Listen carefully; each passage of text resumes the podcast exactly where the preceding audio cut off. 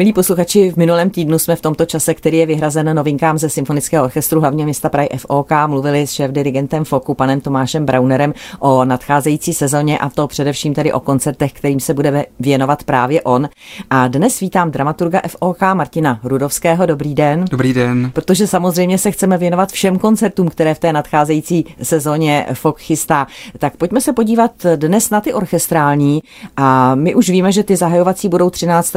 a 14 září právě pod taktovkou pana šéf-dirigenta Braunera s Maxipem Wengerovem. Už jsme zmiňovali i ten program, tak pojďme se podívat na další programy, které FOK chystá.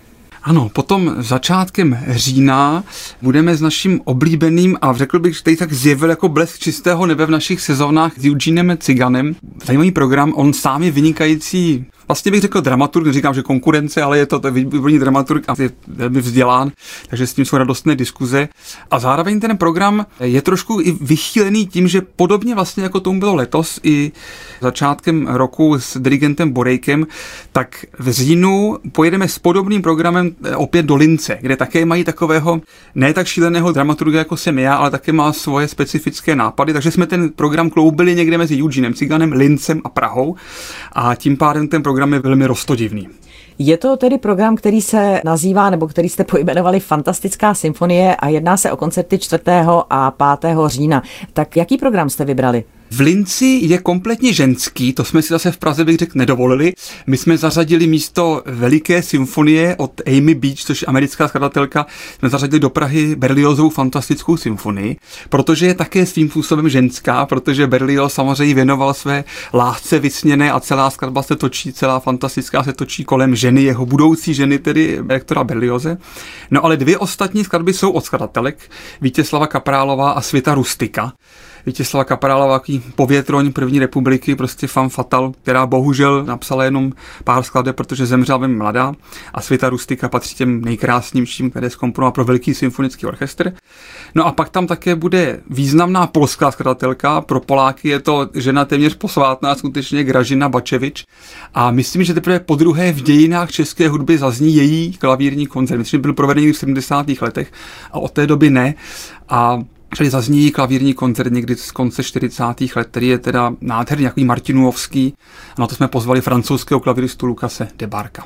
Tak to je jeden z těch prvních abonentních koncertů, respektive dvojice 4. a 5. října. No a v říjnu bude další dvojice koncertů rovněž také s klavírním koncertem, ale na druhou stranu už s velice proslulým dílem, s dílem Ludvíka van Beethovena. Ano, přesně tak s pátým klavírním koncertem, takzvaným císařským, vlastně tím po dlouhé době dokončen cyklus, který zahal ještě Pětary Inkiny, totiž provádění klavírních koncertů Ludvíka van Beethovena. A tím, že pandemie a všechno možné se přece hrnou, tak až teď konečně dokončujeme s klavíristou Garikem Olsonem, dokončíme právě tímto pátým klavírním koncertem a zařízení arménského dirigenta, který mimochodem měl během pandemie s Garikem Olsonem turné. A to padlo, Sergejem Zbatjanem, což je šéf-dirigent arménského státního orchestru. A jak říká Gerik Olson, Armény milují, protože vždycky druhý bez taktovky a jsou specialisty na Čajkovského, protože to je důležité, že v druhé polovině toho koncertu bude Čajkovského.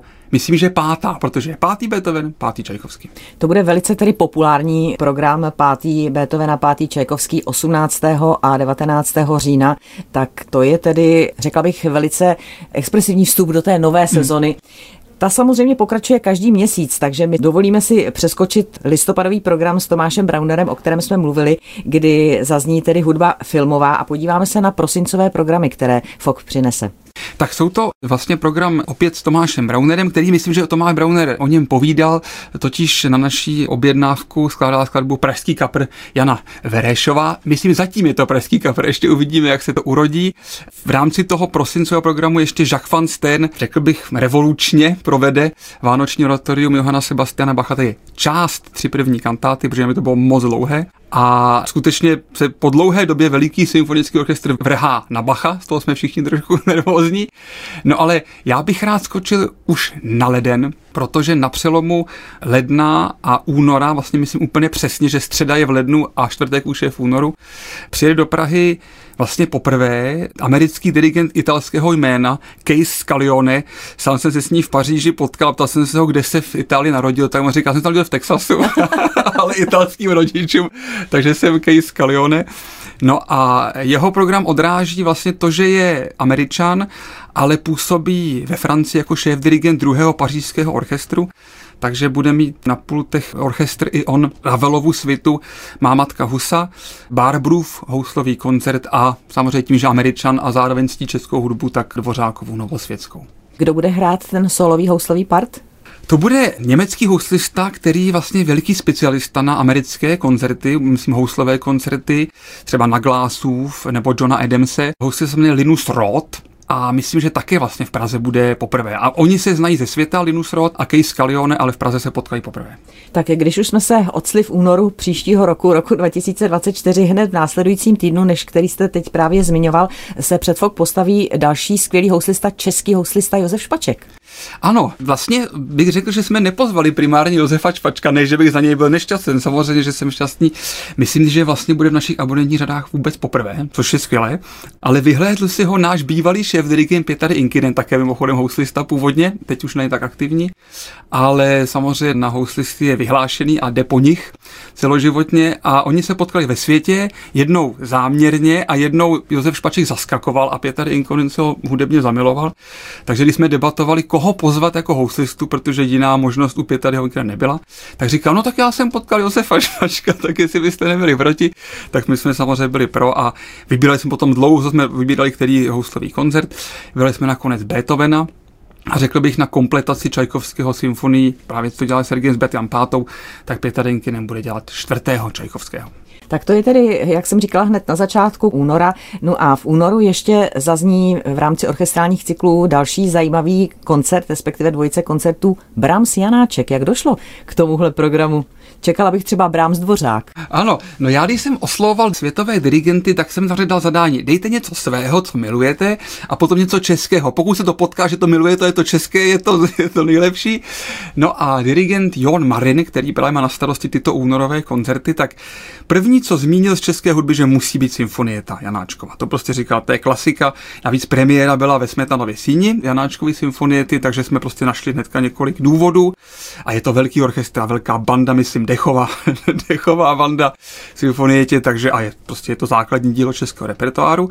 No a potom jsme k tomu hledali eh, dál. On je původem Rumun, ale vůbec se k tomu jako nějak jako už moc nehlásí, k tomu, že utíkal vlastně z toho předchozího režimu rumunského, tak on má i rakouské občanství, čili má hluboký vztah k německé rakouské hudbě a proto sáhl po Brahmsovi. Uznávám, že Brahms Janáček je taková jako zvláštní dvojice, ale zároveň kontrast je základ veškeré dramaturgie, takže jsme našli Brahms versus Janáček, ale na druhou stranu Dvořák se tam také zjeví, protože sedí koncert zahájí poslední Brahmsovy uherské tance a ty právě orchestr ilustroval Antonín Dvořák. Takže vlastně tam bude Dvořák tak jako skryt, i když vlastně není úplně skrytý, protože Ostatní uherské tance jsou taky orchestrovány a jakmile se dostane k těm posledním, který orchestrovat dvořák, tak je úplně jasný, že to je dvořák a už tam z toho brám se moc nezůstává. Je to prostě takový čistý dvořák v těch uherských tancích. Tak to je tedy dvojice koncertu 21. a 22. února. Jestliže mluvíte o kontrastech, tak pro mě se samozřejmě jeví jako další kontrast program, který je hned na začátku března Chopin Mahler. Ano, ale musím říct, že Petrovi Altrichtrovi, který je protagonistou těchto koncertů, se to zdálo jako naprosto logická volba. Docela jsme se o to, nechci říct, přeli, s Petrem je to vždycky radostná diskuze, ale tak, taky jsem říkal, no Petře, myslíš, že úplně Chopin má říkal, ne, to je taková jemná, zároveň radostná hudba. A je to pravda, samozřejmě Mahler máme představu nějakou, ale Mahlerova čtvrtá, která zazní v druhé půlce programu, tak ta je skutečně nejradostnější a taková, no, lehkonohá na Mahlera tedy lehkonohá symfonie a zvlášť, když jsme povolali českou sopranistku vynikající Ladu Bočkovou, tak se na to s Petrem Altrichterem dost těšíme. Tak to je ten Mahler a ten Chopin? Ano, Chopin. No, to vlastně vzešlo samozřejmě taky z Petrova přání, primárně z toho, že oslovit profesora Klánského, tvého dávného přítele, stále ještě aktivního, to nemyslím nějak špatně, ale tím, že to je takový nestor klavírní hudby v Čechách, tak je potřeba říct, že se stále drží ve vynikající formě. A protože nedávno hrál Lukáš Vondráček prvního Chopina, tak zkrátka musel být druhý Chopin. A myslím, že to byla vlastně nějaký logická volba, to říkal, no pokud osloven Klánského musí být Chopin, to je náš největší Chopiniolog, Chopinista, přesně tak, takže z toho vznikl druhý Chopin a čtvrtý Mahler. Takže to je 6. a 7. března no a na konci března, nebo respektive v druhé polovině března 20. a 21. sem přijíždějí dva skvělí trumpetisté. Ano, my jsme nedávno s nimi absolvovali výjezd, výpad, jak se říká v orchestrální branži, do Budapeště, kde právě zazněl ve světové premiéře Fazila Seje dvojkoncert, který napsal pro dá se říct si opravdu nejpodstatnější, nejoslovovanější trumpetisty světa toho času, Sergeje Nakarjakova a Gábora Boldockého. Tím, že to bylo v Budapešti, tak všude na plagátech měli Gábora Boldockého. My zase naopak sázíme na Sergeje Nakarjakova, který mi připadá, že je ještě o něco slavnější a je úplný, úplně trumpetový démon. Ta skladba je nádherná, to mohu říct, protože jsem ji vlastně slyšel během zkoušek a je to skutečně takový ohňostroj prostě pro dvě trubky. Oni Mimochodem, to je takový šesti koncert, protože oni vystřídají celkem oba dva každý tři trubky, od sopránové prostě až po ty nižší polohy a předvedou všechny svoje prostě kejkle, co jsou bez na trubky je, je možné a dusítka a tak dále.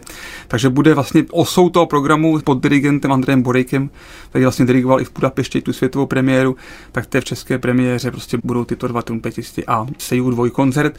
Ale není to všechno, protože Borejko to je taky takový putující dramaturg a to byla, myslím, nejdelší diskuze vůbec v celé sezóně, co ještě k tomu dvojkoncertu. A taky jsem mu vlastně dal stejné zadání, ať vyloví něco smilovaného a zároveň nezvyklého, pro Borejka musí vždycky něco nezvyklého z českého repertoára. On sáhl po skladbě, kterou já jsem neznal a to samozřejmě z mého života Smetanova jsem znal, ale že Georg Sell, vlastně maďarsko-americký dirigent, slavný dirigent, orchestroval z mého života do velikého symfonického hávu jsem já teda nevěděl.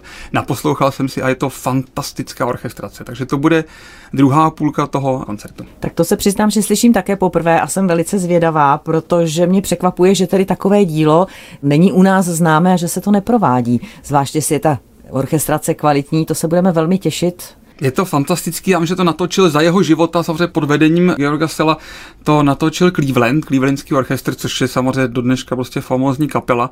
A prostě ta nahrávka je geniální a vlastně bych řekl, co jiného ještě lze intimnějšího vůči Smetanovi vlastně vůbec a ve Smetanovském roku české hudby zahrát, než právě z mého života a taky to bude pro mě takový jako jeden srdcový záležitostí příští sezóny. Tak už se chýlíme pomaličku k závěru té příští sezony v tom našem povídání, tak ještě tady v Dubnu 25.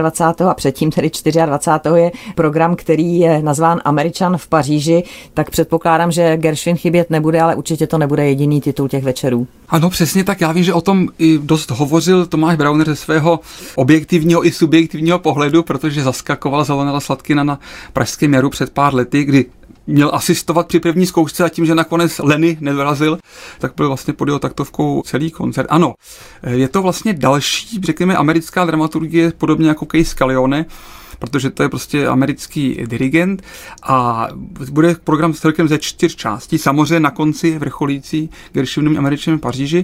Potom Lenny Sladkým poprosil, o, abychom oslovili rusko-americkou klavíristku vynikající Olgu Kern, takže ta bude mít na starosti Rapsody, Rachmaninovu Rapsody na Paganiniho téma.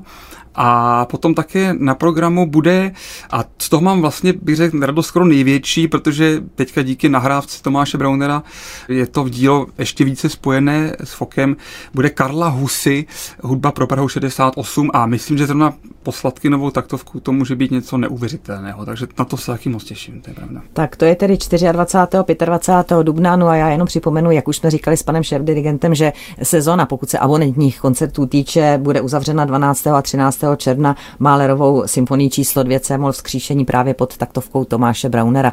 Samozřejmě my jsme to teď vzali tak říkajíc letem světem, ale další podrobnosti jsou na www.fok.cz, kde lze samozřejmě také v tuto chvíli už dávno zakupovat vstupenky, ať už na jednotlivé koncerty nebo na celé abonomá. No a my se samozřejmě na další koncerty podíváme v příštích týdnech. Tak já pro dnešek moc děkuji dramaturgovi FOK panu Martinu Hrudovskému a těším se na další návštěvu a především na krásné zážitky v příští sezóně. Děkuji za pozvání. Děkuji. Mějte se hezky. Naschledanou.